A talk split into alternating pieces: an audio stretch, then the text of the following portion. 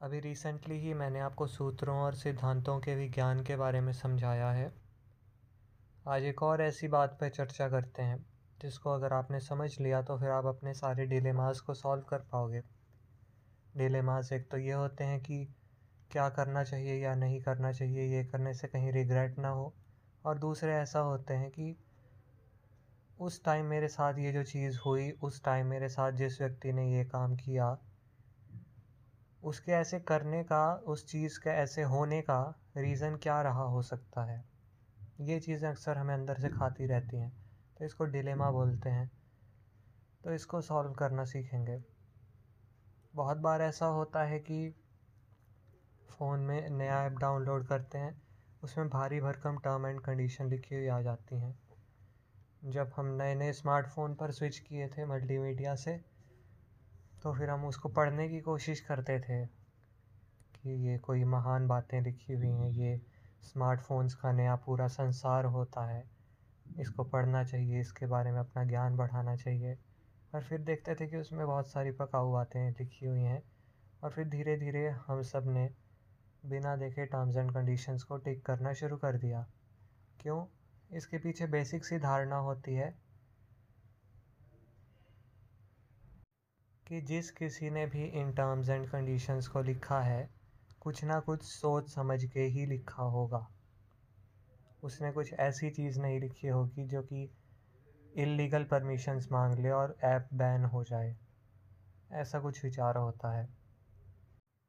उसी तरह आज धर्मशास्त्रों का तो बोलबाला नहीं है, पर कई लोग डायलॉग मारते हैं कि सुप्रीम कोर्ट जो कहता है बस हम उसको स्वीकार कर लेते हैं पूरी तरह से। संविधान ही भगवान है, आदि आदि। संविधान आप पढ़ोगे तो बहुत रिडिकुलस सी बुक लगती है इसमें कि बहुत इन डिटेल कुछ चीज़ों को लिखा गया है। एक एक चीज़ को कवर करने की कोशिश की गई है, इतनी ज़्यादा डिटेल में जो कि अननेसेसरी लगता है। और उसके बाद भी आपको ऐसा स्कोप लगता है कि इमोशनल एस्पेक्ट्स जो होते हैं ह्यूमन बींग्स के सोशियोलॉजी जो होती है, वो कवर नहीं की गई है। कॉन्स्टिट्यूशन में नीति बहुत कम है और वो अपने आप में धर्मशास्त्र है।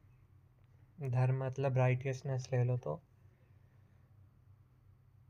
यहाँ पर लेकिन मनुष्यों के साथ समस्या क्या होती है कि हम ये मानते हैं कि कानून की धाराओं का ये जो इतना बड़ा माया जाल है इसमें से जो कुछ निकल कर के आया होगा कंक्लूज़न वो कहीं ना कहीं सही ही होगा। इस आधार पर ही ऐसी डायलॉगबाजी चला करती है। बेसिकली इन एग्ज़ाम्पल्स में क्या हो रहा है? एक सिचुएशन है। सिचुएशन के अंदर आगे वेरिएबल फैक्टर्स अराइज हो रहे हैं और सारे वेरिएबल फैक्टर्स को तीसरे स्टेप में रिकॉग्नाइज़ किया जा रहा है और चौथे चरण में जा कर के एक रिजिड डिसीज़न लिया जा रहा है। हमारे साथ समस्या यह है कि जब हमारे सामने कोई सिचुएशन आती है तो हम क्रोधित हो जाते हैं, हमें दुख हो जाता है, बहुत ज़्यादा खुश हो जाते हैं, ऐसा कुछ हो जाता है। बेसिकली हम खुद ही एक बड़ा सा वेरिएबल फैक्टर ला कर के रख देते हैं। और फिर जब हम ज़िंदगी में आगे बढ़ कर के उसके बारे में विचार करते हैं तो हमें रियलाइज़ हो जाता है कि जब हमने ये फ़ैसला लिया था, उस टाइम हमारा आधा दिमाग तो काम कर ही नहीं रहा था।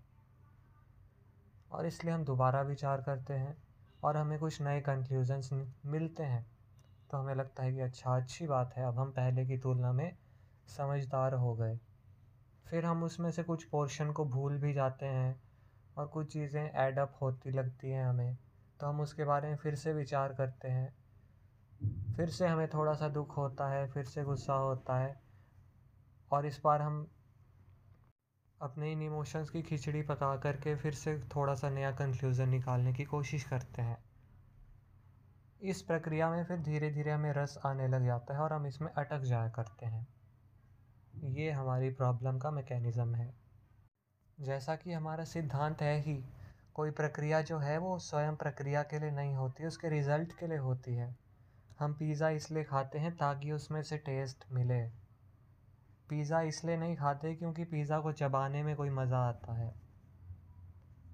इसी प्रकार हम ये भूल जाते हैं कि हमने जब ये दूसरी बार प्रक्रिया की थी तो वो इसलिए थी कि हम बेहतर तरीके से चीज़ को समझ सकें।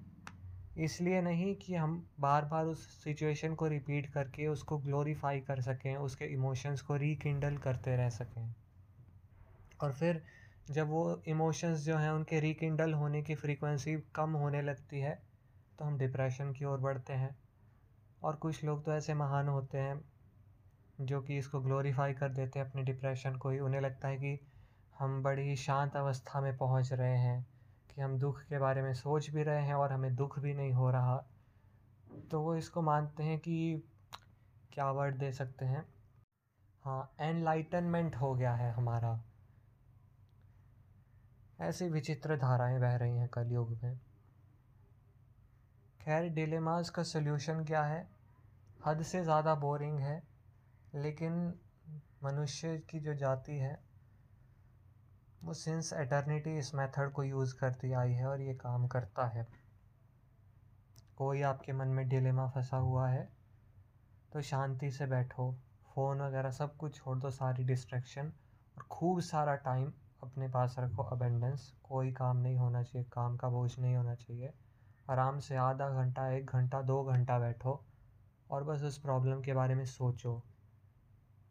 ये चीज़ हुई तो इसमें ये ये ये फैक्टर इन्वॉल्व थे और इस वाले फैक्टर ने इस तरह का इफ़ेक्ट दिखाया या इस तरह का इफ़ेक्ट ये फ्यूचर में दिखाएगा।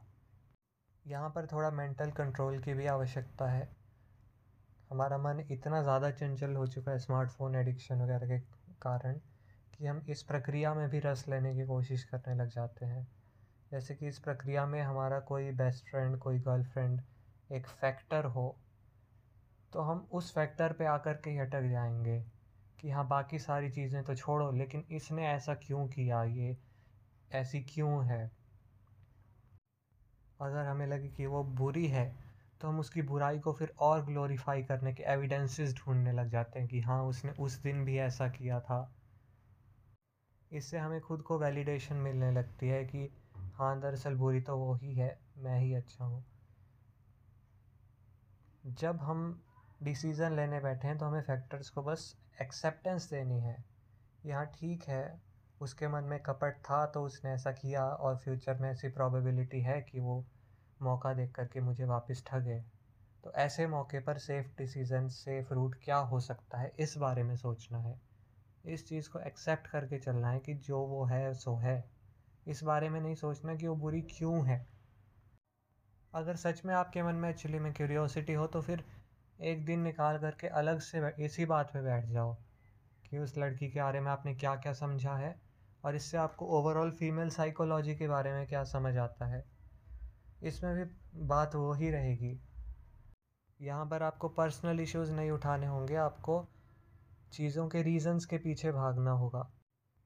क्योंकि जब आप किसी के कैरेक्टर का एनालिसिस करने ही बैठ गए हो, तब आपको कोई फ्यूचर के लिए डिसीज़न नहीं लेना है। तो इसीलिए अब इस केस में आपको रीज़न्स को ढूंढना होगा, और ये प्रक्रिया भी बोरिंग ही होने वाली है। अगर थोड़ा कंफ्यूजिंग सा हो गया हो तो मूल बात यह है कि अपने अहंकार को दूर रखो। जैसे मुझे कोई फ़ाइट लड़नी है किसी से मिक्स मार्शल आर्ट में यूएफसी में जा कर के, और मैं रियलाइज़ करूँ कि मेरी अपर बॉडी की स्ट्रेंथ अच्छी है, पर लोअर बॉडी की वीक है तो मैं इस बात पे रोने नहीं बैठूँगा कि अच्छा हाँ मेरे ट्रेनर ने कहा था उस दिन कि मुझे और बैठक करनी चाहिए, लेकिन मैंने नहीं की थी।